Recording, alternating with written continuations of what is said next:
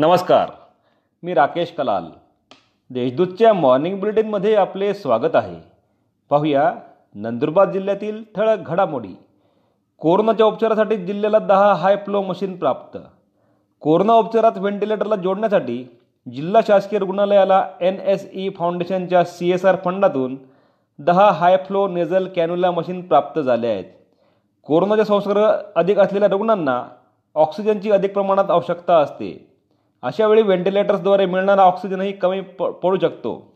व्हेंटिलेटरला सदर मशीन जोडल्याने ऑक्सिजनचा प्रवाह अधिक प्रमाणात होतो व रुग्णाला वेळेवर ऑक्सिजन मिळाल्याने त्याचे प्राण वाचवता येणे शक्य होते.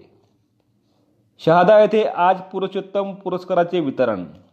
शहादा येथील पी के अण्णा पाटील यांच्या अठ्ठ्याण्णव्या जयंतीनिमित्त आज दिनांक नऊ ऑक्टोबर रोजी विचारमंथन व किसान दिनाचे आयोजन करण्यात आले आहे. यावेळी मान्यवरांच्या उपस्थितीत श्री पी के अण्णा फाउंडेशनतर्फे पुरुषोत्तम पुरस्काराचे वितरण करण्यात येणार आहे. यंदाचा पुरुषोत्तम पुरस्कार साहित्यिक पानिपतकार विश्वास पाटील व नाम फाउंडेशन पुणे यांना देण्यात येणार आहे. एक लाख रुपये प्रशस्तीपत्र व स्मृतिचिन्ह असे या पुरस्काराचे स्वरूप आहे.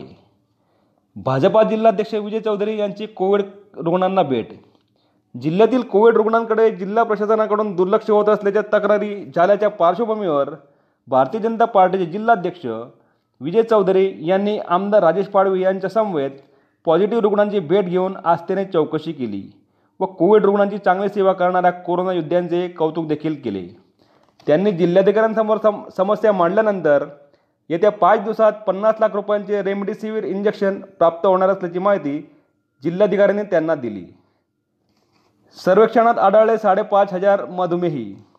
माझे कुटुंब माझी जबाबदारी मोहिमेंतर्गत सर्वेक्षण केलेल्या नागरिकांपैकी पाच हजार पाचशे पंच्याऐंशी व्यक्तींना मधुमेह सात हजार आठशे एकोणनव्वद व्यक्तींना रक्तदाब एकशे एकोणसाठ जणांना कर्करोग इतर एक एक हजार एक दोनशे एकतीस आणि दोनशे शहाट शहाण्णव व्यक्तींना खोकला असल्याचे आढळून आले आहे. त्यांना कोरोना सं संसर्गापासून दूर करण्यासाठी आवश्यक खबरदारी घेण्याच्या सूचना करण्यात आल्या आहेत.